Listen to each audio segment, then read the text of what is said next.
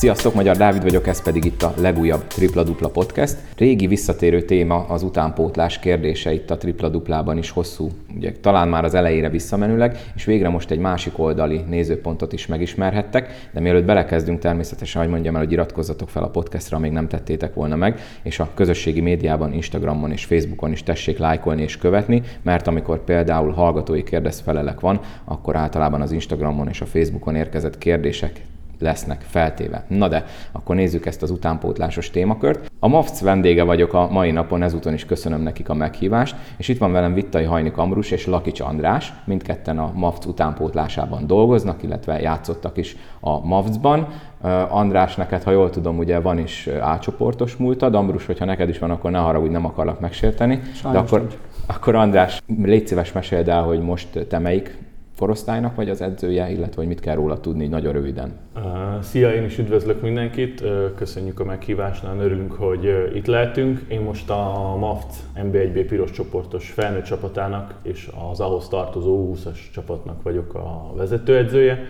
Játszottam előtte itt a MAFT kötelékébe A csoportban négy szezont, most már, most már pedig edzőként segítem itt a klub munkáját és mi ezt ugye beszéltük a felvétel előtt, hogy te tulajdonképpen előtte is játékos edzőként voltál. Tehát te nem az aktív játékos pályafutásod után lettél edző, hanem már közben is készültél erre igen aktívan. Igen, én, én, én 20 éves koromban elkezdtem edzősködni, itt a MAFC utánpótlás csapatainál, végigjártam a, a ranglétrát, és gyakorlatilag az összes korosztályban voltam ilyen vagy olyan szerepben edző és, és a tavalyi szezonban kerültem képbe itt a felnőtt csapatnál az aktív játékot abba hagyva, és, és lettem én a, a vezetőedző itt a, az NB1-B-s csapatunknál.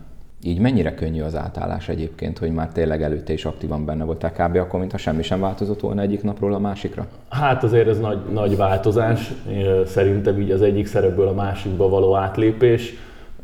Én ezt, én ezt próbálom előnyként használni, hiszen a csapatnak gyakorlatilag az összes játékosát ismertem, és, és tudtam azt, hogy, hogy ők mit, mit tudnak és mire képesek, és, és milyen, milyen módon lehet eljutni hozzájuk, úgyhogy, úgyhogy igazából én ezt előnyként éltem meg, és, és próbáltam felkészülni erre a váltásra így tudatosan az elmúlt években. És mennyire kap szabad kezet Garai Petitől, mert ő ugye a, a karakánabb klubvezetők, illetve csapatvezetők sorát erősíti én szerintem.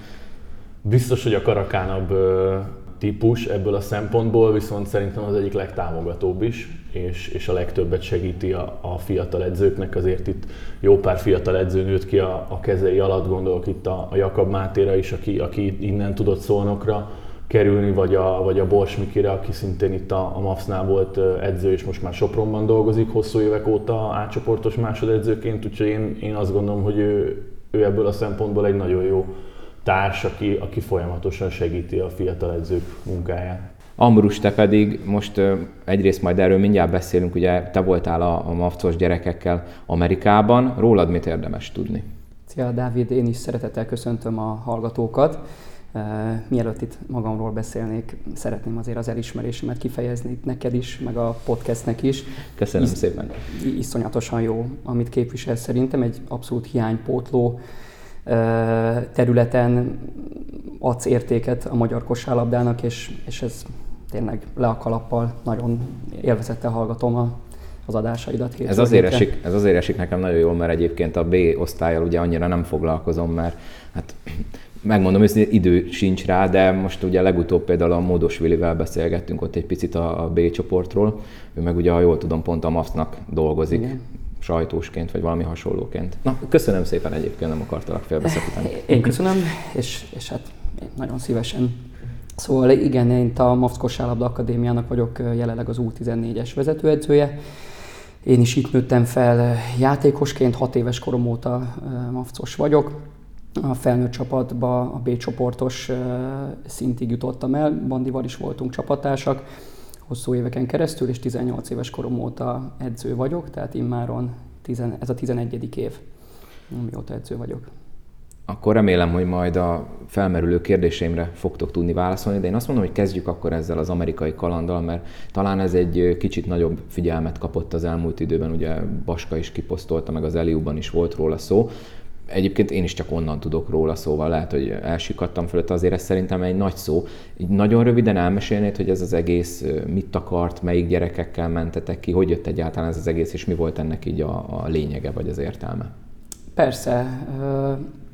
MAFS-nál alapvetően jó pár éve nagyon erősen nyitunk a nemzetközi megmérettetések felé, a nemzetközi edző továbbképzők felé, mindenféle olyan külföldi lehetőség után egyre markásabban kutakodunk, ami szerintünk segítheti elsősorban a gyerekek, de amúgy a klub meg az edzők fejlődését is.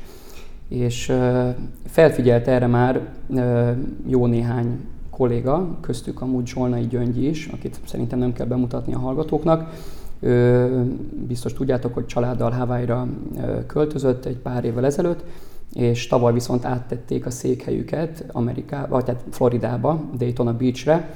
Gyöngyi ott kapott edzői állást, és a legkisebb fia Bendegúz pedig ott kosárlabdázik. És nyáron Dinnyes Attilával, az akadémiának a szakmai igazgatójával a, a Rádgéberes nemzetközi konferencián, a Nick Nurse is előadott, ott ö, kezdtek el beszélgetni erről, hogy látja, hogy felé utazunk, akkor is ugye már tervben volt a Kölni hosszú hétvégénk, amikor ott a magyar válogatottat is sikerült meglátogatnunk, és akkor négy nap erejéig Európa bajnoki meccseket, illetve a saját korosztályunkban edző meccseket játszottunk. És ez nagyon megtetszett a Gyöngyinek, és kérdezte, hogy mit szólnánk egy ennél nagyobb kalandhoz is. Nyilván lendületből rámondtuk az igen, de azért ez hosszú hónapok szervezési munkája kellett ahhoz, hogy ez összejöjjön kellett egy nagyon erős klub háttér, kellett egy nagyon-nagyon erős és támogató szülői háttér, de aztán valahogy épültek egymásra a kockák, és sikerült egy, én is azt gondolom, hogy extravagáns túrát összehoznunk. Ez melyik korosztályos csapat? U14, tehát a serdülő versenyző csapatunk utazott ki. Őket így helyezzük már el az itthoni utánpótlás ranglétrán.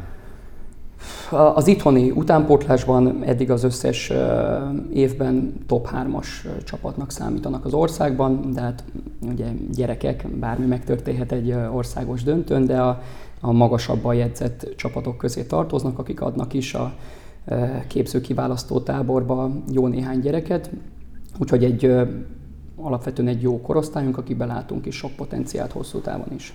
És akkor ugye ami nekem is meg sokaknak feltűnt, az az, hogy az Orlando Magic NBA csapatnál jártatok. Ugye van az a elhíresült fénykép, hogy a Paolo Banquero az idei 1 per 1 a öltöző helyére odaraktok egy ilyen kis mafc zászlót, illetve az egyik gyerkőc odarak egy mafcos kis zászlócskát. Gondolom nem csak ebből állt ez a két hét, mert ugye két hétig voltatok. Mik voltak a programok? Hú, először is gyorsan reagálva itt az Orlando Magic-nél töltött programunkra, nem tudom elégszer és elég platformon megköszönni Bench Dávidnak a közreműködést. Remélem, hogy egyre többen ismerik az ő nevét, az egyetlen jelenleg magyarként MBA-ben dolgozó szakember. A analitikai részleg vezetője volt hosszú évekig, most is az, de most már benne van az úgynevezett leadership-be, tehát a front office-nak is a, a, a teljesen hétfős vezetői platformjába a legmagasabb szinten dolgozik az NBA-be, és emellett egy végtelenül alázatos és egy nagyon-nagyon-nagyon-nagyon kedves úriember. Történetesen pont a, a, én, én is a Baska révén ismerem őt, mert ő készített vele még azt hiszem tavaly egy podcastet, és amikor egyre jobban kikristályosodott, hogy Floridába utazunk, akkor kicsit így mindent egy lapra feltéve írtam neki, először egy e-mailt, két e-mailt, és, és aztán sikerült kapcsolatba lépni vele, és nagyon-nagyon-nagyon segítőkész volt, és olyan lehetőségeket nyitott meg előttünk, amiről addig álmodni sem mertünk. És ennek a fő fókusza volt ugye az Orlando Magicnél tett látogatás, ott egymás mellett van az MV Center és az, az edzőközpont, mind a kettőt végignézhetjük, ugye az MV Centerbe készült ez az elhíresült fotó, ott ugye be tudtunk menni a játékos költözőjébe, hihetetlen, hogy mennyire mondhatjuk úgy, hogy intim területre beengedett minket, és hát... Ez a gabányi se néz rosszul, de azért gondolom az egy kicsit másabb dimenzió hát volt. Egy, egy kicsit. Ott a srácok rögtön azt mondták, hogy hát azért ez nem egy menyecske aréna, a menyecske ugye az utánpótlás bázisunk, egy általános iskolának a tornaterme. Szóval nagyon exkluzív helyekre jutottunk be, és azért a mafcos gyerekeket nem kell félteni, rögtön előkerültek a mafcos zászlók, meg az ilyen-olyan szelfik. Mi edzők is gyorsan tartottunk egy eligazítást ott a, a monitorok, meg az interaktív táblák előtt, miközben a gyerekek ott a kényelmes forgószékekbe hallgatták az utasításokat, és igen, valóban hagytunk ott egy kis ajándékot. Jött erről valami visszajelzés, vagy eljutott a Paulóhoz, esetleg kaptatok valami feedbacket onnan? Egyelőre nem. Most pont láttunk egy Instagram videót, ahol Jonathan Isaac ugye hosszú sérülésből most ért vissza az Orlando Magicbe, és őt meg a géligás mérkőzésen láttuk, és ott az öltözőbe köszöntötték, egyrészt teljesen szürreális volt az az élmény, hogy hát tíz napja mi, mi is abba az öltözőbe bohóckodtunk, de ott nagyon-nagyon tüzetesen kerestük azt a kis zászlót a bánkérónak a, az öltöző fakjába. Arra jutottunk, hogy valószínűleg azért nincs ott, mert már rögtön haza is vitte és eltette becses erekéként. Ugye ezek egy tök jó sztorik, én magam is voltam NBA meccsen, tehát aki csak megteheti, én javasolni tudom neki, hogy menjen. Igen, tudjuk, hogy az Euróliga sokkal színvonalasabb, meg keményebb játék, az NBA az egy show műsor, de pont ezért szerintem érdemes, akinek van rá lehetősége bármelyik mérkőzésre elmenni, úgyhogy ezt én innen javaslom. Kicsit akkor mesél arról, hogy sportszakmailag mi volt ennek a két hétnek a hozadéka, mert gondolom akkor nem csak meccset nézni, meg öltözőben szelfizni mentetek, hanem ott azért voltak keményebb, kemény edzések, vagy bármi ilyesmi. Abszolút, hétben. abszolút. Hét mérkőzést játszottunk, és négy edzésen vettünk részt.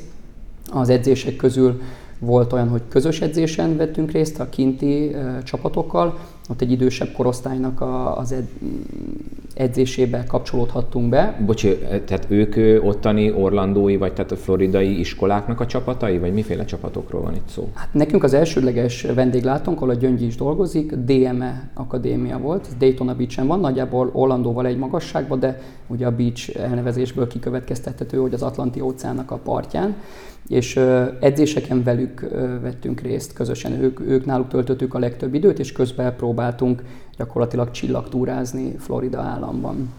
Szóval volt közös edzésünk az idősebb csapatukkal, ezt amúgy a gyerekeknek talán ez volt az egyik kedvencük. Néhány játékosunkat kiválasztották, hogy egyéni képzésen vehetnek részt, ami azért is volt különleges, mert NBA-s múltú edző tartotta Wesley Person, NBA-be töltött egy bő tíz évet, és amúgy utána edzőként is ott is dolgozott, meg a Géligában is dolgozott. Amúgy nagy büszkeséggel mondom, hogy nagyon-nagyon meg volt elégedve a srácokkal, és ugyan Amerikában nagyon jellemző volt, hogy iszonyat udvariasak voltak velünk, de, de ugye vele való ilyen bő 25 perces beszélgetés során többször is visszatért arra, hogy kiben mit lát, és hogy, hogy mennyire jól felkészültek voltak a srácok, úgyhogy ezt edzőként mindig öröm hallani. Amellett, hogy az úriember egy eszméletlenül közvetlen és egy nagyon jó humoró, mondanám, hogy srác, de hát értelemszerűen egy felnőtt középkorú ember, és, és nagyon, nagyon jó ilyen belsős NBA sztorikat mesélt, úgyhogy a kollégámmal Fandler Bencével kihasználtuk, és Hát utólag ezt ő mondta, olyanok voltunk, mint a gyerekek a cukorkaboltban, úgy, úgy kérdeztünk mindenféle belsős infókat, ugye abba a, abba a korszakban kosárlabdázott, amikor Michael Jordan fémjelenzte 90-es évek, a brusztolós NBA kosárlabdája, és őrület, hogy mik történtek ott. Hát irigyellek, mert ez, ez biztos élménydús beszélgetés lehetett, én is szívesen hallanék ilyen belső sztorikat. Ugye rendszeresen előkerül a, a magyar játékosokkal kapcsolatban, nem csak a kosárlabdában, hanem bármelyik más élsportban, hogy a fizikai lemaradásunk milyen. Ugye most akkor a 14 éves korosztályt láttátok, hogy a kintiek milyenek. Itt is már akkora a különbség, vagy itt még nincs annyira szétnyilva az olló, mint mondjuk felnőtt korhoz közeledve? Ez nagyon érdekes kérdés, és mi is folyamatosan keressük rá a választ. Egyetértek azzal a edzői közvéleménnyel, hogy fizikálisan el vagyunk maradva, és itt azért van hova fejlődnünk. Látom is rá a, a megfelelő lépéseket, amúgy szövetségi, meg akadémia szinten is, úgyhogy remélem, hogy ez, ez pár év múlva már csak egy elfelejtett téma lesz.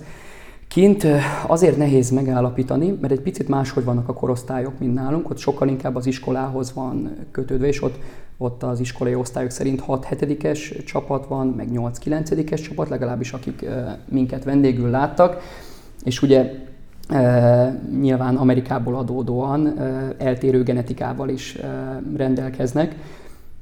Nem mondanám, hogy, hogy nagyon el voltunk maradva, de valahogy a a mozgás dinamikájuk, az ott, ott nagyon-nagyon szembetűnő volt a különbség. Tehát itt ebbe a korosztályban még nem azt mondanám, hogy tömegbe jártak előttünk, de valahogy robbanékonyságban, mozdulatgyorsaságban, megindulásban egyértelmű különbség volt.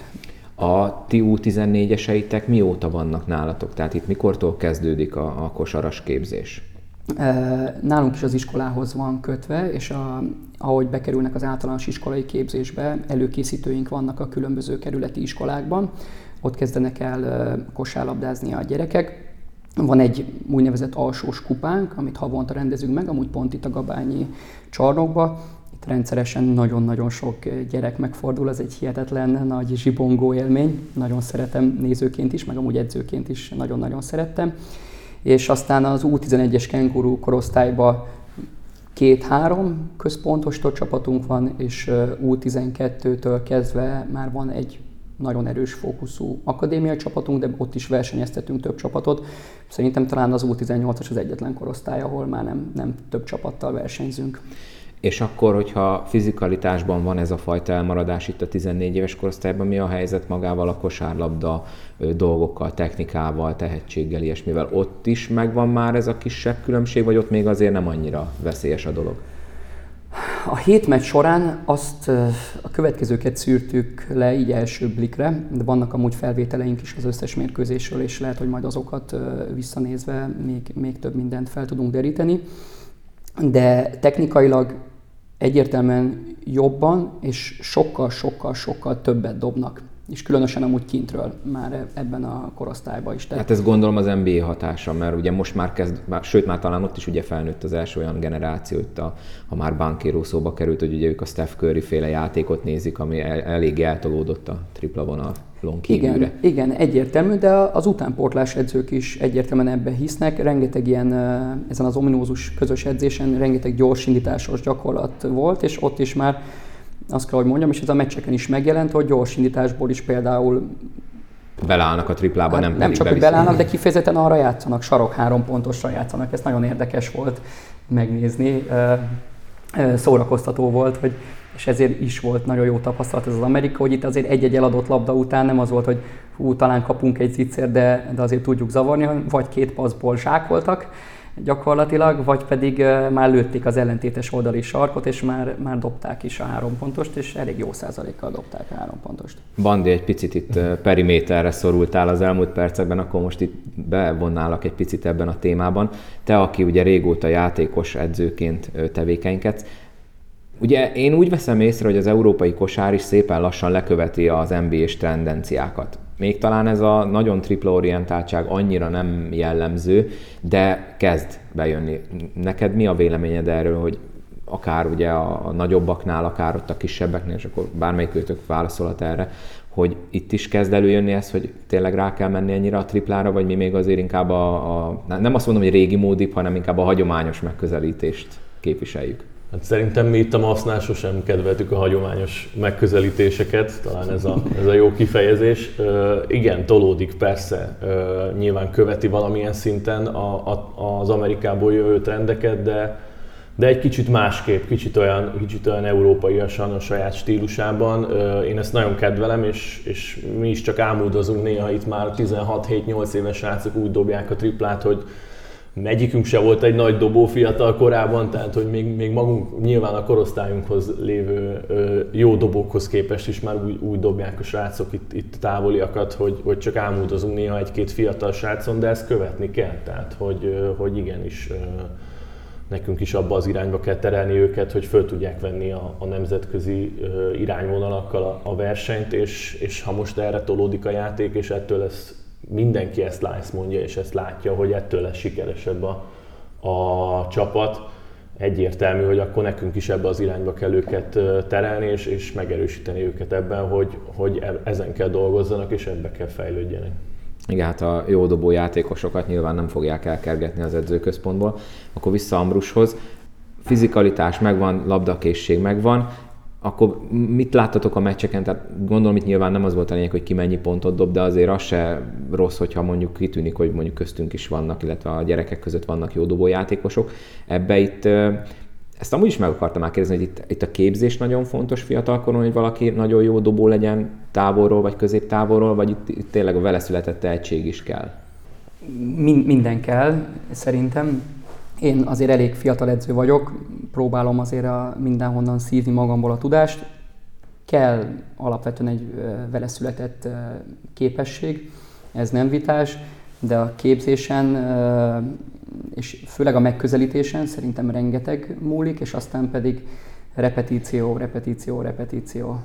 Nálatok például hogy van? Ti a 14-es korosztályban már, tehát tartotok kifejezetten dobóedzéseket, amikor a dobó mozdulat, mert ugye gondolom ez még az a korosztály, amikor még biztos van már egy-kettőnek berögződött dobó mozdulata, de itt még azért gondolom lehet meg szokott is változni az, az ugye lehet, hogy össze-vissza mondom a dolgokat, de gondolom itt kell megtanulni azt, hogy meglegyen az a, az a automatizmus a mozdulatban, amivel ugye jól tud dobni kintről, vagy közel, középtávolról a játékos. Az a borzasztó nehéz, hogy ebben a korosztályban extrém eltérőek lehetnek a, a gyerekek. Ugye naptári év szerint ugyanannyi idősek, de máshogy fejlődnek, és ezért akár az az átlagos, hogy szerintem két-három év biológiai különbség van köztük, de extrém esetben akár 5-6 is.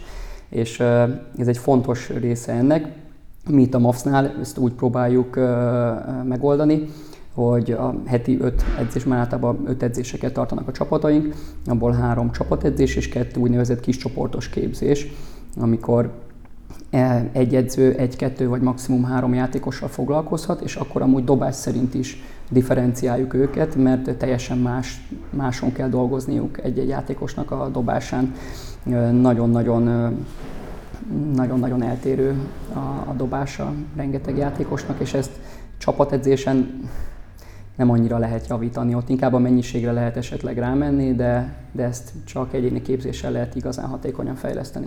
Akkor még egy picit térjünk vissza ide az Orlando, illetve a floridai két hétre. Akkor így összességében milyen tapasztalatokkal abszolváltátok ezt, a, ezt az amerikai túrát? Csupa jó, azt, azt tudnám így elsőre kicsit semmit mondóan mondani. Én is dolgozom fel még a történteket. Az, az biztos, hogy az a legfontosabb tapasztalata, hogy érdemes nagyot álmodni, mert igenis megvalósítható ez, és én nagyon-nagyon bízom benne, hogy a, a mi klubunkban is ez egyre több külföldi utazást fog eredményezni, egyre többen kedvet kapnak hozzá, illetve hogy konkrétan itt a DME Akadémiával is egyre szorosabb kapcsolatot fel tudnánk építeni, az, az szerintem kifejezetten előnyös lenne a gyerekek, meg amúgy az edzők számára is. És hogy, hogy muszáj megtapasztalni szerintem ezt az amerikai kultúrát, hogyha van rá lehetőség. Valóban teljesen eltérő a, a játékfelfogás az európaihoz képes, de én szerintem ez egyáltalán nem pejoratív, és igenis lehet és kell is tanulni, szerintem onnan is. A gyerekek szemében meg, hát ők a, ők a szupersztárok. És persze ezt így utánpótlás edzőként érdemes finomítani, mert igenis a magyar NB1-es bajnokságból is rengeteget lehet tanulni, meg, meg szépen lassan meg kell ismertetni velük az európai csapatokat, az Euróligát, mert nagyon-nagyon sokat lehet tanulni de azt is látni kell, hogy gyerekek, és, és nekik ez a nagy álmuk, és az NBA meccs jelenleg a nagy álmuk, és hogyha ezt tető alá lehet hozni, akkor, akkor meg kell csinálni szerintem. Hát, ha ez egy kicsit plusz motivációt jelent nekik is, hogy itt ilyet, ilyet is el lehet mondjuk érni a MAFS-nál akár. Mi volt a nagyobb sok, amikor hazajöttetek két hét utána? Az MV Center és a Gabányi közötti méretbeli különbség, vagy az időjárás? hát sorrendben először az időjárás, az bántó, bántó volt megérkezni a, a floridai nagymelegből és óceánparti fürdőzésből itt erre a borús időre, és aztán hát nagyon szórakoztató volt először a menyecskében újra edzeni.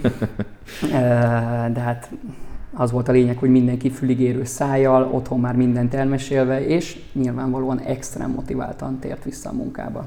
Utána egyébként, amióta ez megtörtént, ez a, ez a szakmai túra, azóta változtattatok valamit akár az edzés módszerekbe, tehát azért valamit sikerült már most rögtön így átültetni, vagy ez egy hosszabb folyamat?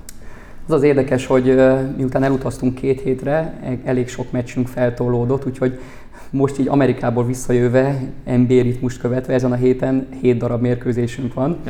Holnap fogom tartani az első rendes edzést, de vannak olyan dolgok, amit igenis meg szeretnénk jelentetni a saját képzésünkbe, mert, mert úgy láttuk mind a hárman szakemberek, és örülök is, hogy most ez szóba került, mert szeretném kiemelni Nagy Horváth Szilviát és Pandler Bencét, akik amúgy a kollégáim ennél a csapatnál, és rengeteget dolgoztak ők is ezen a túrán, tehát találtunk olyan dolgokat, amiket érdemes hasznosítani a mi munkánkban is.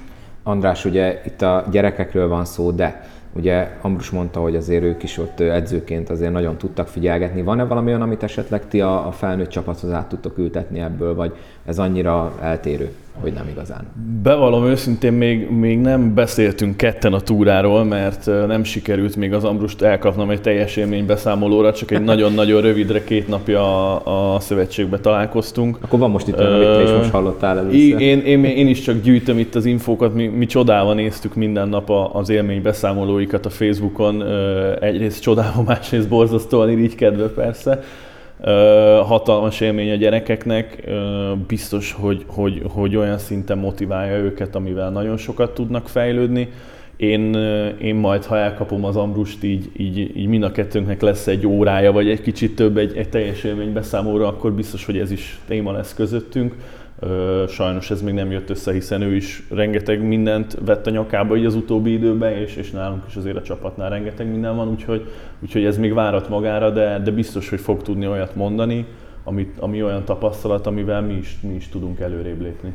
És, és bocsánat, hogy, hogy itt megakasztalak, de örülnék is, hogyha mondhatnék, mert szerintem kevesen tudják, hogy az NBA meccs élményt, azt valójában az NBA-es csapatunknak köszönhetjük. Tehát ott itt az NBA-es játékosok, az edzők, és amúgy minden ott dolgozó munkatárs hívta meg a gyerekeket az NBA élményre, és ez, ez nagyon-nagyon jól esett mindenkinek, meg amúgy bizonyítja is, hogy a MAFT az egy erős, élő közösség, szóval nagyon örülnék, hogyha bármi apró tapasztalattal tudnám segíteni a munkájukat, mert, mert hihetetlen, hogy mit tettek megint a gyerekekért.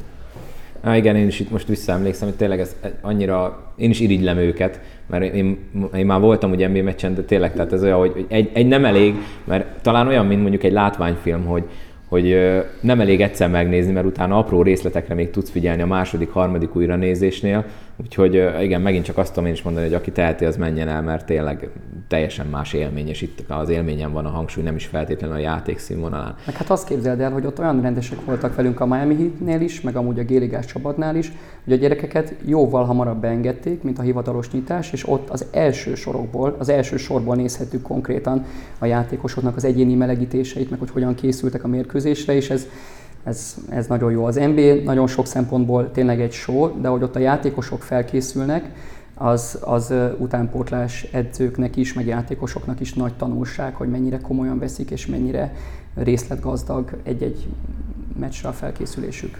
Amúgy tényleg iszonyatosan kedvesek. Én emlékszem, mikor voltam, az november vége volt, és Clevelandbe voltam, és a baseball szezonnak már vége volt, és ott voltam a Progressive Fieldnek, bementem a, az ilyen kis ajándékboltjába, hogy vegyek valami kis baseballos relikviát, mert amúgy nem annyira érdekel a baseball, és akkor így megkérdeztem így poénból, hogy mondom, esetleg a stadionban nem lehetne bemenni fotózni, tehát itt teljesen, tehát itthon ez egyértelmű, hogy nem lenne a válasz, mert hát mi az, hogy neked kinyitják az egész stadiont, és simán rávágták, hogy ne persze, menjek utánuk, mit szeretnék még, és, és eszméletlen volt tényleg, így első nap letaglózottam, hogy itt mennyire más a, a hozzáállás, tehát nem is kellett kétszer megkérdezni, és kinyitották a stadion bejáratot, hogy menjek be, nyugodtan fotózkodjak, ha akarok, le is meltek akár, csak a fűre ne lépjek rá, kb. ennyi volt. Úgyhogy hihetetlen. Utolsó kérdés ezzel kapcsolatban, mielőtt rátérünk a hazai utánpótlás kérdéskörére, hogy az NBA-ben ugye nagyon fontos szerepet tölt be az analitika, ugye a számok, a, a statisztika és a többi, és a többi, és ugye Bench David is így kezdte az Orlandónál, amikor ugye Baska csinálta vele a, az interjúját, akkor ő volt az analitikai részlegnek valamelyik tagja, hogy azóta, ha jól tudom, assistant GM lett, ami hát nem kis szó.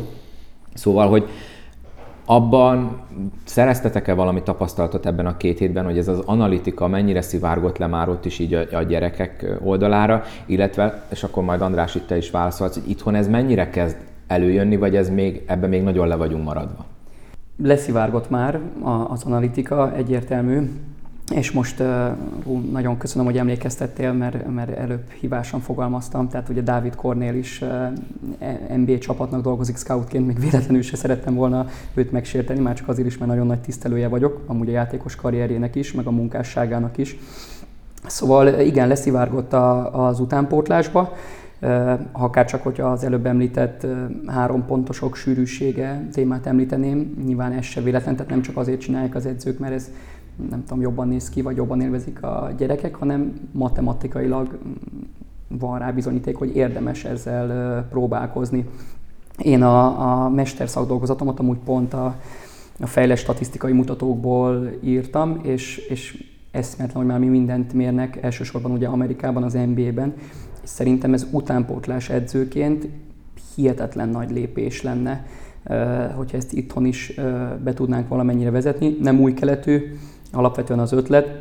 A Testnevelési Egyetem rektora Sterbenz tanár úr is ezzel már a 2000-es évek elején is foglalkozott, és ő azért főleg felnőtt csapatokra vetítette, de mi ugye utánpótlás edzőként rengeteget küzdködünk a gyerekekkel, hogy ezeket a boxscore alapú statisztikákat nézegetik, pedig az ő fejlődésük szemszögéből sokkal hasznosabb lenne néhány ilyen fejlett mutatót behozni, csak ennek a háttere, infrastruktúrája az borzasztóan költséges. Pont ezt akartam kérdezni, hogy itt az a baj, hogy ez akkora technikai háttér kell, ami nem biztos, hogy itt Magyarországon jó, hogyha mondjuk felnőtt csapatoknál megvalósulhat, nem hogy le az utánpótlásra, mert itt, itt gondolom kamerarendszerekről, szoftverről, mindenről van szó ebben az esetben.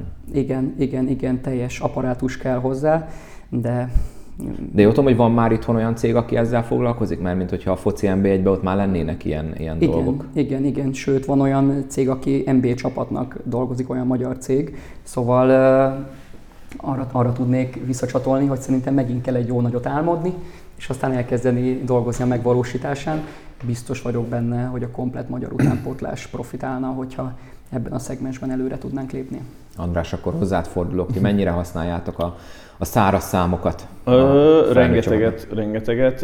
Én azt gondolom, hogy egyébként az európai toppoktól annyira nem vagyunk ebben a, ebben a témában lemaradva. Szerintem nagyon jó alapot adott itt, a, itt az elmúlt években a, a, a tényleg a Jakab Máté meg a Kovács Adrián munkája ezen a, ezen a, ezen a vonalon.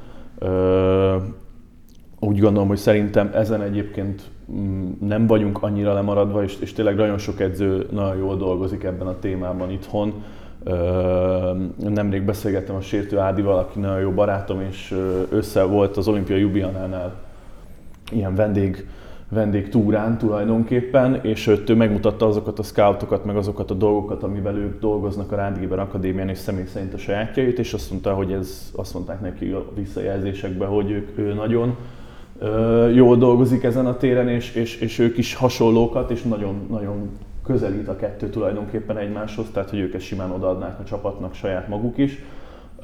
Szerintem az analitikában is, is azt gondolom, hogy a nemzeti akadémiák jó úton vannak, hiszen nekik megvan az infrastruktúrális lehetőségük arra, hogy ezeket a dolgokat elemezzék, mozgáskövető rendszerek, amivel dolgoznak a Rádgéber Akadémián, Debrecenbe is, a Honvédnál is, sőt Sopronban is, is dolgoznak ilyenekkel.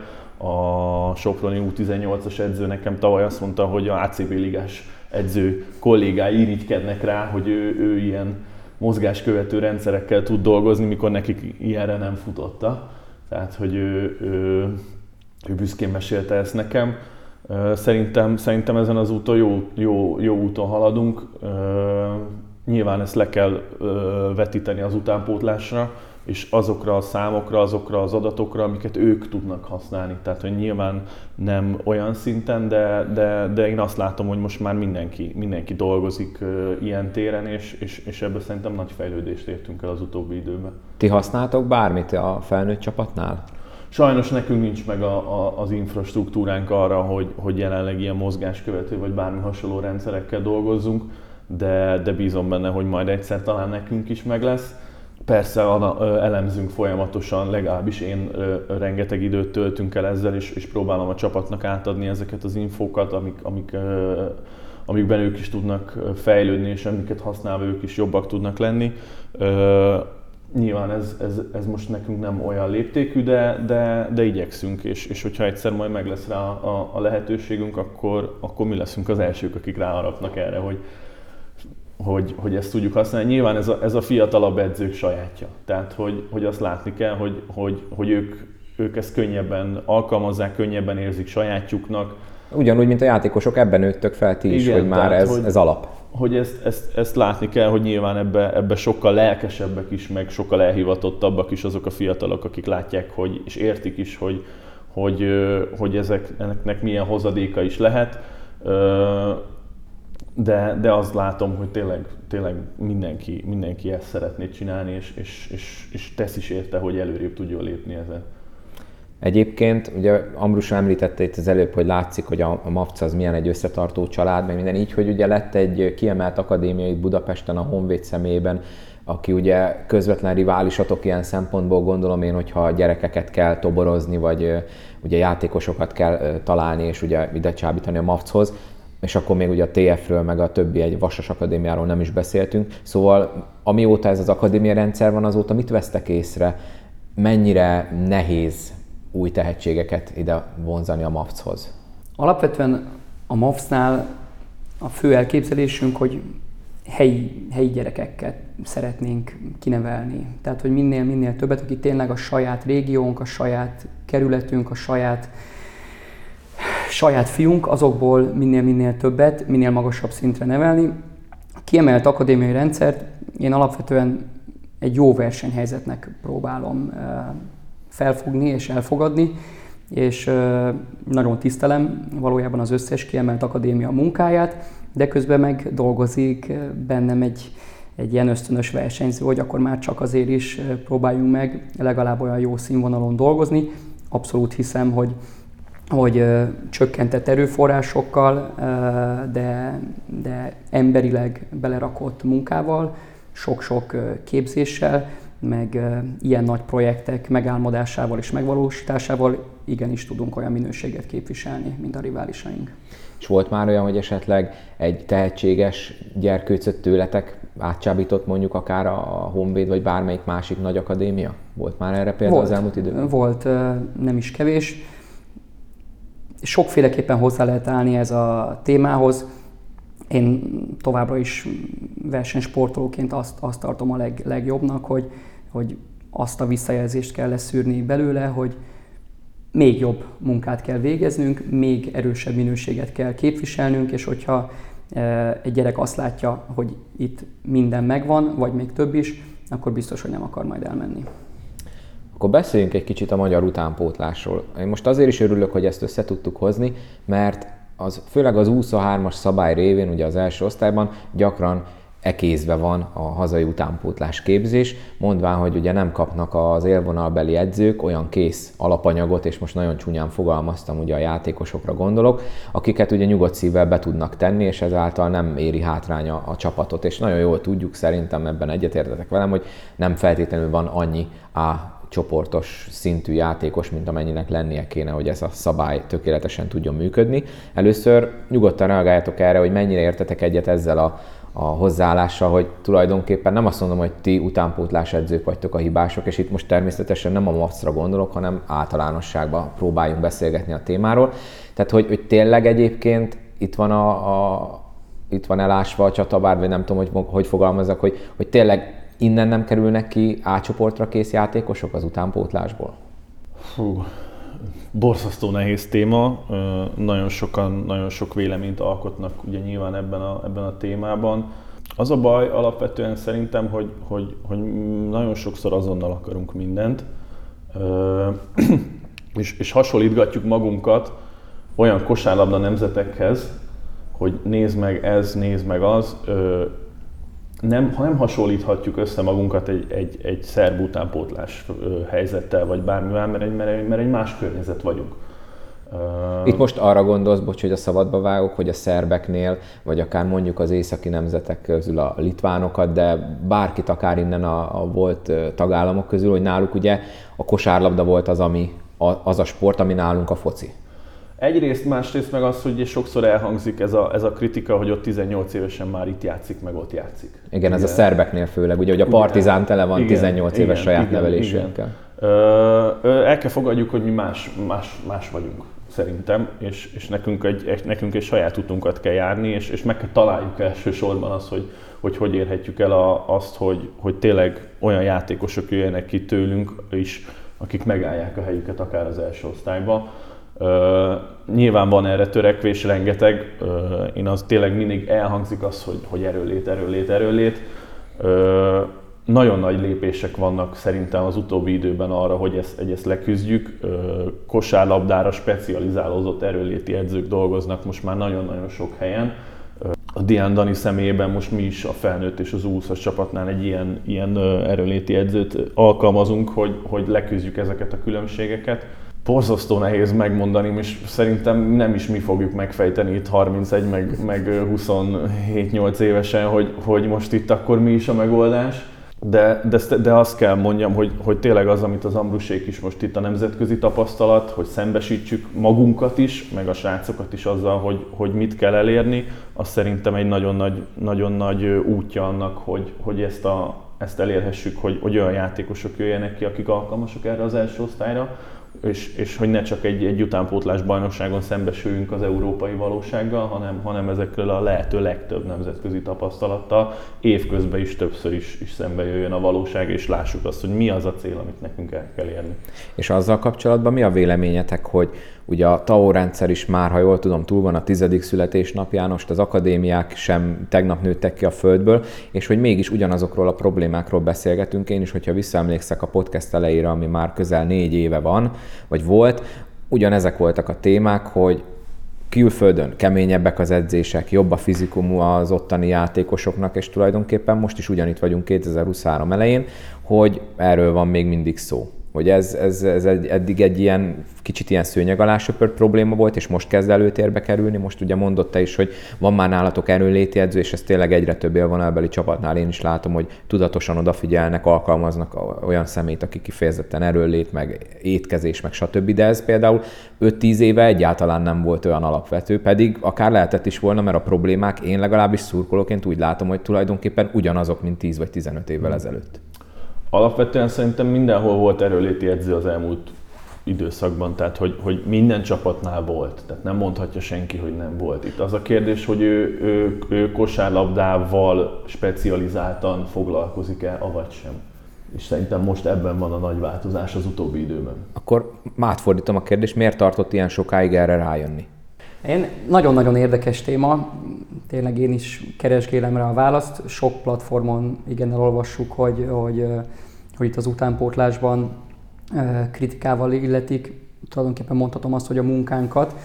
Én tudom venni ezt a, a kritikát, és, és látom is a, a fejlődés lehetőséget, van is hova, tényleg, nagyon-nagyon, nagyon, nagyon sokat kellene szerintem edzőknek nekünk tanulnunk. Én borzasztóan kedvel, kedvelem azt a, hát mondhatjuk, hogy filozófiai irányvonalat, hogy minél többet tudsz valamiről, annál kevesebbet tudsz róla. Tehát, hogy ahogy egyre jobban belásod magad, rájössz, hogy ó, hát én igazából itt egy porszem vagyok, és a sírig is tanulhatnám, és akkor, akkor is még bőven lenne mit. Szóval biztos vagyok benne, hogy lépnünk kell előre. A, azért a TAU rendszerrel is én is látok, hallok kritikákat, ezt meg amúgy a BSC-s szakdolgozatom során én magam is kutattam, de egy, egy, egy kultúraváltás azért az nagyon-nagyon hosszú időt vesz igénybe. És, és egy áldott állapotban vagyunk, és, és hihetetlen, hogy, hogy, hogy a magyar állam mennyire felölelte a, a látványcsapat sportágokat, köztük a kosárlabdát, és a MKOS pedig mennyire profin és évről évre egyre hatékonyabban és jobban kezeli ezt a témakört. Dolgoznunk kell mindenki szívvel, lélekkel. Szerintem a magyar kosárlabda sportban nagyon-nagyon-nagyon sok olyan szakember van, aki erre tényleg így rátette az életét, és valahogy közösen egyre jobb, jobbá kell csinálnunk egymást. Ha jól tudom, a B csoportban ott is van utánpótlás, tehát relatíve fiatal szabály, ott U20 kötelező? Igen, igen a, a különbség annyi a, a két szabály között, hogy itt U20, és teljes mérkőzés. Tehát, hogy nem csak az első fél időben, mint a, mint a, a férfiába, hanem ugyanúgy, mint a női első osztályban, itt, itt teljes mérkőzésre van az U20-as szabály. Én ezt egy jó dolognak tartom, itt a B csoportban, mert, mert, mert itt szerencsés helyzetben vagyok én egyébként, mert nekem olyan fiatal játékosaim vannak a csapatban, akik, akik nem...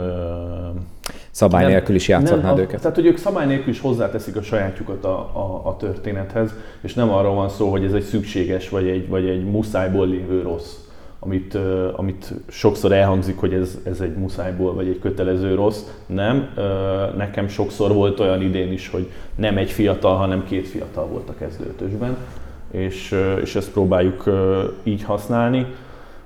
Na ennyi a különbség tulajdonképpen a, a fiatal szabály között itt a B csoportban. Én most nem azt kérem, hogy kritizáltok bárkinek a munkáját, de kíváncsi vagyok a véleményetekre, hogy szerintetek ez, hogy ugye bejött a férfi első osztályba ez az 23-as szabály, én most így nem emlékszem hirtelen, hogy volt ennek előjele, vagy, vagy hogy teljesen előkészületlenül érte a csapatokat, mert ugye az egy magyar a pályán az már régóta meglévő dolog volt, de szerintetek ez egy jó dolog volt így, vagy kicsit így jobban elő kellett volna készíteni, mert én, ha jól emlékszem, az volt a fő indok, hogy hát lássuk, nézzük meg, hogy a nőknél milyen jól beváltott, és ráadásul ugye 20-as szabályt hoztak be is ott az első osztályba, tehát nyilván azért a női meg a férfi szakág az eléggé különbözik, de szerintetek ez így mennyire volt jó döntés, így utólag visszagondolva? Az igazság az, hogy, hogy ezt most még nem tudjuk megmondani, hogy ez mennyire egy jó döntés. Lehet, hogy egy, egy jó pár év múlva ö, meg tudjuk mondani. Most jönnek ki az első olyan játékosok, akik majd kiöregszenek ebből az U23-as szabályból. Tehát nem vezettük be olyan régóta, hogy, hogy, hogy erre valaki azt tudja mondani százszerzőkös biztonsággal, hogy ez jó volt vagy rossz. Ö, mert majd szerintem ennek most jön meg a hozadéka, hogy ez hogy, ez, hogy, hogy szolgálta a munkáját a, a, a kosárlabdában nagyon különbözőek a vélemények, tényleg szerintem az edzők nagy része ö, nagyon különbözően áll hozzá, de, de nehéz tényleg, mert azt mondani, hogy, hogy, hogy, hogy ez most jó lesz vagy nem, ezt nagyon nehéz megítélni. Vannak olyan játékosok, akik, akik szerintem most 23-asként amúgy is megállnák a helyüket. Tehát én gondolok uh, itt például a, a Somogyi Ádámra, vagy a, vagy a Vincentre, akik, akik szerintem anélkül is megállnák a helyüket, és lennének komoly játékosok, hogy, hogy, hogy rá lennének kényszerítve a csapatok, hogy játszassák őket a szabály miatt. Igen, de ez csak kettő, és ugye van 14 élvonalbeli csapat, és most például a Szolnok példáján látszik, hogy nem lehet egy 20 vagy 23-assal tervezni, mert mi van, hogyha megsérül, vagy bármi hasonló. És tehát itt az a fő probléma, és ugye ez nagyon sokszor kritika is, hogy ezáltal maga a termék is uh-huh. sérül, mert oké, okay, hogy rengeteg állami támogatás, meg, meg önkormányzati támogatás megy az élvonalbeli csapatokhoz, de ugye a nézők ezért fizetnek, és itt a podcastben is nagyon sokszor elhangzott ez a kritika, hogy ugye mi a legjobbakat akarjuk nézni nézőként, és sokszor volt az, főleg az első egy-két évben, de még akár idén is, hogy az első félidő nem mondom, hogy nézhetetlen, de színvonalban jóval alacsonyabb, mint mondjuk a második, és ugye nagyon sok edző a második félidőre elfelejti az 23-as játékosát.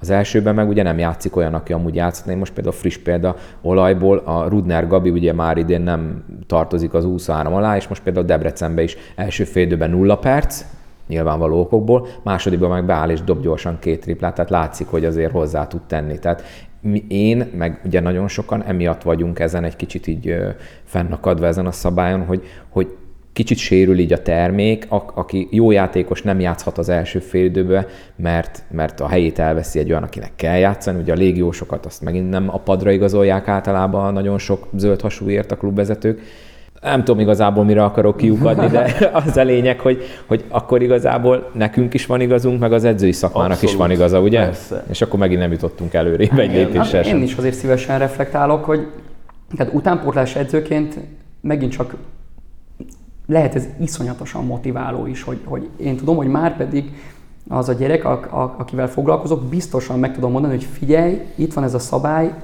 itt a lehetőség, ezért, ezért érdemes dolgozni, tényleg egy, egy könnyített dolog. Másik oldalról olyan nagyon nem hiszek a könnyített dolgokban, hmm. tehát hogy, hogy szerintem a, a, a tehetség az óriás klasszik mondás, de akkor is, tehát tényleg utat tör magának. És uh, amit viszont már előbb pedzegettem, hogy egy kultúraváltás uh, hosszú idő, és már ugye a Bandi is rátért, hogy vannak olyan előttünk járó európai nemzetek, ahol egyszerűen a kosárlabda kultúra összességében fejlettebb. Ahhoz, hogy, hogy ez Magyarországon forduljon, ahhoz kellenek nagyon magasra jegyzett csapatok, akik nemzetköziben is megállják a, a helyüket. És, és Férfi a... vonalon, bocsánat, mert ugye női vonalon ez I- igen, igen, igen, igen, igen, igen, igen, én fiú vonalon dolgozom, és, és az, egy, az egy csoda, hogy a Sopron felért Európa trónjára, és le a kalappal előttük, és óriás büszkeség, hogy a Falkónak is minden nemzetközi kupába szereplő csapatnak is én csak elismeréssel adózom, mert igenis szerintem nemzetköziben is meg kell állni a helyét, a felnőtt csapatainak is, és ugye mi is utánpótlásból is ezt követjük, és ezért próbálunk minél többször külföldre menni, mert látni kell, tapasztalni kell, és akkor lehet uh, itthon szerintem változásokat elérni. Másik téma. Budapesti csapatnak dolgoztok, és ugye Budapesten hagyományosan a foci az egyeduralkodó, ugye rengeteg olyan csapata van a fővárosnak, ami nagymúltú bajnokesélyes, és a többi, és a többi. Kosárlabda. Miért van az szerintetek, hogy itt Budapesten a kosárlabda nem tud nem azt mondom, hogy hasonló szintre, mert azért ne legyenek jó ábrányjaink, de egy olyan szintre feltörni, hogy mondjuk ne csak akkor legyen a Honvédnak is az élvonalbeli mérkőzéseink közel teltház, hogyha egy olyan csapat jön vendégbe, akinek mondjuk nagy számú vendégszurkoló elutazik, hanem azért, mert, mert tudjuk, hogy a kosárlabda milyen népszerű. Szerintem Budapesten rengeteg olyan fiatal van, aki élhol az nba és nézi, és követi, és lemegy pattogtatni. Miért nem, lehet, miért nem tudjuk őket bevonzani a, a magyar bajnoki mérkőzésekre szerintetek? Szerintem ez elsősorban amúgy közgazdasági kérdés, tehát hogy egyszerűen van egy termék, ez a kosárlabda mérkőzés, és erre igenis, hogyha azt akarjuk, hogy emberek kijöjjenek, akkor rá kell vennünk, hogy ő ráadásul pénzt is áldozva, meg ugye az idejét is áldozza. Hogyha nem áldozzá rá se a pénzét, se az idejét, akkor vagy a termék nem elég jó, vagy nincsen megszólítva az az ember, vagy nincsen meggyőzve róla. Közbe is vágok. Itt szerinted melyik áll Budapesten, meg úgy általában? Szerintem mindhárom. Szerintem mindhárom. És ez nem, nem, nem, nem akarok itt senkit se kritizálni, és szerintem nem csak Budapestre feltétlen igaz, de ahhoz képest, hogy a kosárlabda a világon a második legnépszerűbb sportág, és most nagyon sok olyan tanulmányról olvastam, hogy ez a következő évtizedekben akár még egy előzést is bemutathatna, mert hogy Igazából a tanulmánynak az volt a lényege, hogy a egyre felnővő újabb és újabb generációk sokkal jobban tudnak azonosulni a rövid akciókkal, mint ugye a TikTok is igazából ezt képviseli. Igen, igen, igen, hát egy kosármeccsen sokkal több minden történik, pörgősebb, míg a foci meccs lehet, hogy akár 60 percig nem nagyon történik semmi. Igen, igen, igen, úgyhogy uh, egyszerűen megint csak minden szereplőnek még sokkal-sokkal jobban kell dolgoznia, és és szerintem lehet ebbe fejlődést elérni, és kellene is fejlődést elérni, mert egy csodálatos sportág, és, és van bennünk még bőven tartalék. Garai Peti ugye most nincs itt, de most egy olyan kérdést teszek fel, amit lehet, hogy majd azt mondjátok, hogy neki kéne megválaszolni, hogy például a MAFC mennyit áldoz, vagy mennyire mm, tekinti fontosnak ezt a marketing tevékenységet. Tehát, hogy, hogy igenis mondjuk itt a, a kerületben élőket megszólítja, hogy gyertek, mert mit tudom én, szombat este mérkőzés van, nektek ugye viszonylag most nem tudok a többi B csapatos, vagy B csoportos csapathoz viszonyítani, de egy nagyon jól működő közösségi médiátok van, ugye Módosvili személyében, ő ráadásul ugye szurkolóként kezdte, tehát biztos vagyok benne, hogy nagyon elhivatottan csinálja, de, de ez, ez is egy olyan része mondjuk egy klub működésének, és akkor lehet, hogy tényleg ezt a, a Petitől kellett volna megkérdezni, de amit igenis komolyan kell venni, mert, mert én úgy veszem észre, és már most akkor itt egy kicsit így előre szaladok, hogy lesz egy olyan podcast, ami ezzel foglalkozik, hogy, hogy jól marketingeljük-e itthon a kosárlabdán, mert múltkor felvetődött, hogy milyen jó lenne mondjuk egy MVM domba egy Magyar Kupa négyes döntő, hogy az tényleg hihetetlen lenne, de valljuk be, esély nem lenne rá szerintem, hogy félház is legyen. Láttuk például, hogy nagyon sokáig volt kritika, hogy miért nem Budapesten van a válogatott mérkőzés, hát augusztusban végre Budapestre hoztak egy válogatott mérkőzést, és akkor lehet mondani, hogy igen, de nyár közepe volt, meg mit tudom én micsoda, de láttuk, hogy nem volt teltház se a tüskében, meg a hangulat se volt olyan, mint mondjuk szombathelyen, vagy bárhol máshol vidéken. Hogy szerintetek és akkor vissza az eredeti kérdés, hogy a, a MAFC mennyire tekinti fontosnak, és hogy, hogy tényleg ez lehet-e a következő olyan terület itt az utánpótlás, meg minden képzés után, amire esetleg kicsit nagyobbat, nagyobb figyelmet kéne fordítani, akár legfelső szinteken is. Ahhoz, hogy, ahhoz, hogy szerintem valamit marketingelni lehessen, ahhoz először föl, kéne, föl kell mutatni valamit, tehát ahhoz kell egy minőséget képviselni elsőnek, mert hiába veszel rá mindenkit arra, hogy kijöjjön, ha közben meg, közben meg a termék, amit adsz vissza cserébe, az nem stabil, vagy nem hosszú távon sikeres. Tehát, hogy, hogy szerintem akkor, akkor fog kialakulni egy, egy kosárlabda szerető közeg, egy kosárlabda kultúra itt újra Budapesten, hogyha, hogyha van egy stabil csapatunk. Anélkül, anélkül, amíg, amíg így föllemennek a budapesti csapatok évről évre az első osztályban, nincs is ideje.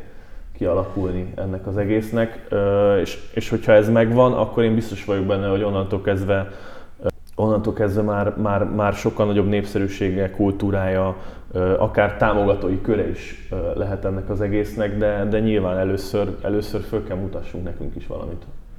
Igen, most egy kicsit ez így a élvonalhoz jobban kapcsolódik, mert ugye ott vannak meg ezek az eredmények, amikkel lehetne például villogni akár klub, akár válogatott de, szinten. De igen, tehát hogy, hogy, hogy abszolút kell erre nagyobb hangsúlyt fektetni, és, és ahhoz, ahhoz nekünk is jól kell dolgozni, hogy, hogy legyen mit mit uh, mutatni a, a közvéleménynek. Azt gondolom, hogy erre egy tök jó példa az, amit az Ambrus csinált az elmúlt uh, pár hétben, és, és, és az, hogy ő, ő ilyen, ilyen helyre juttatta el a csapatát, és, és ezen, ezen volt is mit megmutatni a nagyvilágnak, és örülök, hogy ez, hogy ez így ennyi ember elé eljutott, hogy, hogy, hogy a mopszosok, mopszosok Orlandóban uh, tudtak uh, vendégeskedni. De egyébként nektek egy átlag bajnoki mérkőzés milyen mederben telik? Hogy tényleg megvan a közönség, aki kijön, vagy azért megfigyeltő, hogy mondjuk nagyobb meccsre azért többen kijönnek? Mik vannak itt a, a B csoportban? Mert mint mondtam, szégyen, nem szégyen, én ugye ezt nem követem. Mm, szerintem nem szégyen. Köszönöm, megnyugodtam. Ez azt gondolom, hogy, hogy ugyanúgy, mint, mint, mint sok csapatnál nálunk is ellenfél függő. A PVSK ellen nálunk teltház volt, nyilván a nagy lelátó nem volt kinyitva, mert, mert azt, azt nem tudjuk most megtölteni, de, de a pálya szélén azért teltház volt, és, és tökre örülök, hogy, hogy, hogy azt ott sikerült még, még nyernünk is, és egy nagy csapatot elkapni. Ez, ez, ezek az eredmények fogják hozni magukkal a, a, a többi nézőt is, meg majd, majd hogy, hogyha, hogyha kevésbé rangos ellenfél jön velünk szemben, mint mondjuk a PVSK, akkor is, akkor is kijöjjenek a meccsre. Változó, ebből kifolyólag ellenféltől is függ. Volt egy, volt egy születésnapi ünnepségünk itt a, itt a Kosársulnak az 50. születésnapját ünnepeltük ősszel, akkor, akkor meg volt hívva rengeteg régi edző, játékos, akkor olyan idő pontba is tettük a meccset utána, hogy, hogy ők itt tudjanak lenni, és, és akkor ott egy nagy lelátóval kihúzva, telt ház, fantasztikus hangulatban játszhattunk itthon, tényleg azokat az éveket idézve, mint, mint amikor az átcsoportban egy szolnok vagy egy falkó volt itt. E, ezért kell dolgoznunk, ezért kell jól, jól teljesítenünk és dolgoznunk, hogy, hogy újra ilyen, ilyen közegben tudjunk játszani. Még egy picit vissza akarok kanyarodni az utánpótláshoz, mert eszembe jutott egy kérdés, amit korábban kellett volna feltennem. Voltak ugye nyáron a korosztályos utánpótlás megmérettetések, és ugye ott hát sajnálatos módon a legtöbb csapatunk az a B csoportban érdekelt, ami ugye a, tizen, az, ugye a top 16 az A-liga, ugye ha jól tudom, a Európa bajnokságon, és akkor a, a maradék meg a B. És hogy ott is nagyon sok korosztálynál esély nem volt arra, hogy az élen végezzünk, és esetleg az legyen, hogy akkor a, a legjobb 16 közé felverekszi magát a korosztályos csapat, és ugye lesz majd az U19-es VB itt Magyarországon, amire ugye Váradi Kornél készíti fel azt az adott korosztályt. Talán még őnekik volt a legbizalomgerjesztőbb a, a felkészülés során az eredmény. Na erről mi a véleményetek, hogy, hogy ez, hogy nem tudunk az A csapat, vagy A csoport közelébe férkőzni hosszú idő óta, sőt van olyan, ahol ugye a kiesés réme fenyeget szinte. Ez mennyire ad okot derű vagy éppen borulátásra a jövővel kapcsolatban? Ö, nyilván ez a ez a nyár nem úgy sikerült, ahogy, ahogy sokan szerették volna, köztük, köztük nekünk se az U20-as válogatottnál ö, tavaly. Ö, nekünk... csak, csak itt egy ilyen szolgálati közlemény, ugye András, te a U20-as válogatottnál is betöltesz valamilyen szerepet. Dolgoztam tavaly nyáron, idén, idén nem. Ö, tavaly, tavaly másodedzőként ö, volt szerencsém, és, és, és ért engem ez a, ez a ez a megtiszteltetés, hogy, hogy dolgozhattam egy válogatott mellett, mert szerintem ennél nagyobb dolog nincs egy, egy sportoló meg egy edző számára. Nekünk, nekünk nem sikerült úgy, sem a felkészülés sajnos különböző okok miatt, sem az EB, ahogy szerettük volna. Az U16-osok borzasztó közel voltak ahhoz, hogy, hogy tovább menjenek, és, és játszassanak a feljutásért, ott, ott egészen apróságokon múlt, és ebből én nem is vonnék le olyan nagyon messze menő következtetéseket. Az U18-asok nagyon jól néznek ki a felkészülés alatt, én azt gondolom, hogy ott, ott, ott egy nagyon jó munka folyik. Szerintem ezek a csapatok fognak most pozitív meglepetést okozni a nyáron. Nagyon jó az idei felkészülés menete, nagyon sok összetartás van most szezon közben mindegyik válogatottnál. Én, én nagyon-nagyon hiszek abba, hogy, a, hogy az idei nyáron nagyon pozitív meglepetés fog érni nagyon sok embert ebből a szempontból, mert, mert a hazai rendezésű VB-n én szerintem jól fognak teljesíteni a srácok, az U16-os válogatott én, én azt gondolom, hogy, hogy, hogy fog meglepetést okozni idén, mert, mert ők, ők tavaly is nagyon jól néztek ki együtt, egy, egy ilyen tavalyi nyárból nem vonnám le a, a messze menő következtetés, nyilván az elmúlt évek nem alakultak úgy, de szerintem elindultunk egy olyan úton, ami, ami, ami jó, és, és én tényleg hiszek abba, hogy, hogy ez a nyár ez nagyon jól fog elsülni nálunk az utánpótlás válogatottaknál.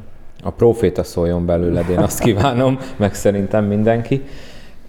Igazából nem tudom, van-e még valami, amit kihagytam. Én, én remélem, hogy nem csak én, hanem a hallgatók is pár ilyen utánpótlással kapcsolatban felmerülő kérdésre, kritikára kaptak valamilyen szintű választ. Nyilván akármelyik utánpótlás műhelybe elmennék, lehet, hogy ugyanezek, lehet, hogy sokkal másabb dolgok hangzának, hangzanának el, de köszönöm szépen, hogy beszélgettetek velem erről a egyébként kicsit kényes témáról, de ugye itt a podcastben mindig vélemények hangzanak el, tehát remélem senki nem veszi magára, és hogyha nála lenné jobb vagy másabb munka folyik, akkor ez nem általánosítás volt, hanem itt a, most konkrétan a MAFC példáján keresztül próbáltam én is keresni a válaszokat az utánpótlás kérdésre. És akkor még egyszer, én, én gratulálok, hogy ezt el tudtátok intézni, biztos nagy élmény volt a gyerekeknek, viszont azt remélem, hogy akkor szakmailag tudtok belőle tanulni, és, és akkor mindenkinek sokkal jobb lesz nektek is edzőknek. Nem tudom, van-e még valami, amit így hozzáfűznétek bármelyik témához, vagy valamit kihagytam, vagy nagyon elsikadtam felette?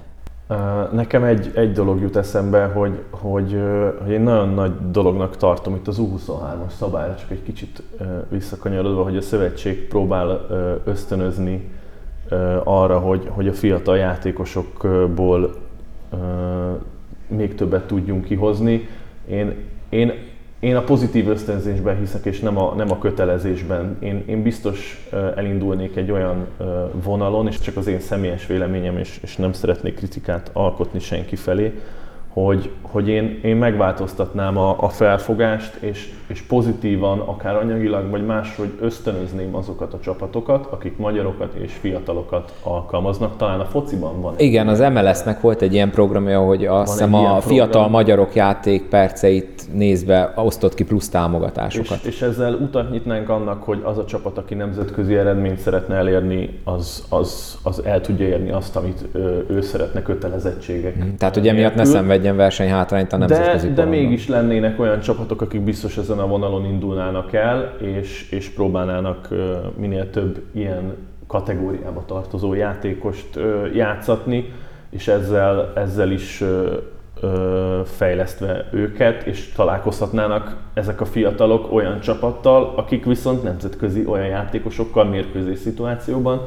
akik, akik nemzetközi szinten teljesítenek magas, magas magas hmm. szinten. Most itt arra gondoltam, hogy esetleg olyat lehetne, hogy ugye nyilván az első félidő megmarad, és akkor a második félidős uh-huh. Mhm. 23-as játékpercek alapján, mert ugye ott, ahogy az elején, vagy korábban mondtam, ugye sok edző elfelejti, hogy ott van egy 23-as, és ő már nem játszik a második félidőben egy percet sem, hogy esetleg egy ilyen támogatásra gondoltál? A- akár.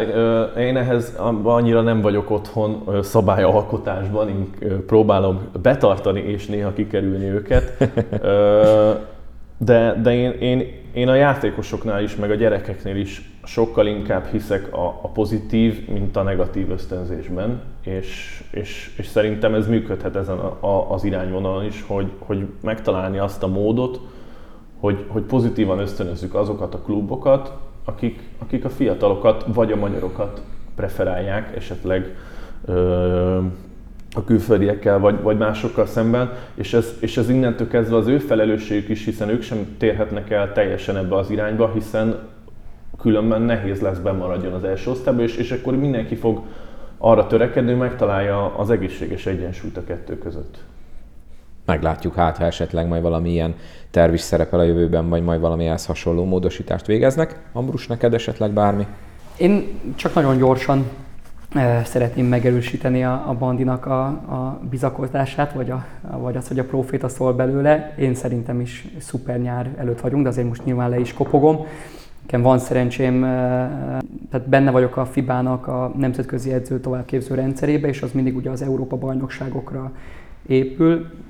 és ott már eleve van egy általános közvélemény a kollégáim között, ott szinte mindenki nemzeti csapatnál dolgozó edző, ez a FIBának az egyik követelménye, hogy, hogy abszolút látják a magyar válogatottakban a fejlődést, tehát ott külföldi szakemberek semmi teher meg nyomás nélkül állítják ezt rólunk.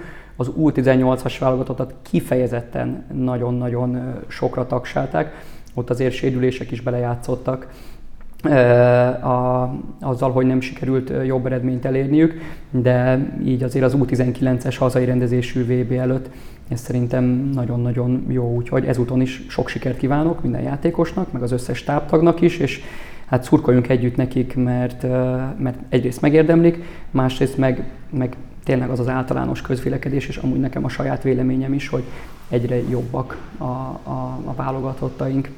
És nyilvánvalóan nagyon-nagyon szeretném megköszönni neked, hogy meghallgattál engem, illetve minket, meg, meg, meg kicsit a Mavcot is. Óriás megtiszteltetés benne lenni ebben a podcastben, úgyhogy tényleg nagyon köszönöm a lehetőséget. Jaj, hát akkor ez lesz a végszó, mert akkor mosolyal a számon fogok én is távozni.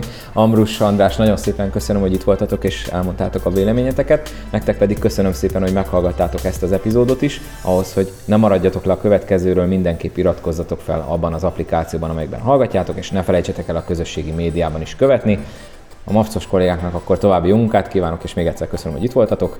Köszönjük szépen, örülünk, hogy itt lehettünk nagyon. Hajrá, Maft! Nektek pedig akkor további jó szurkolás mindenkinek, bármelyik mérkőzést is választ, és tényleg ne felejtsetek el feliratkozni, vigyázzatok magatokra, sziasztok!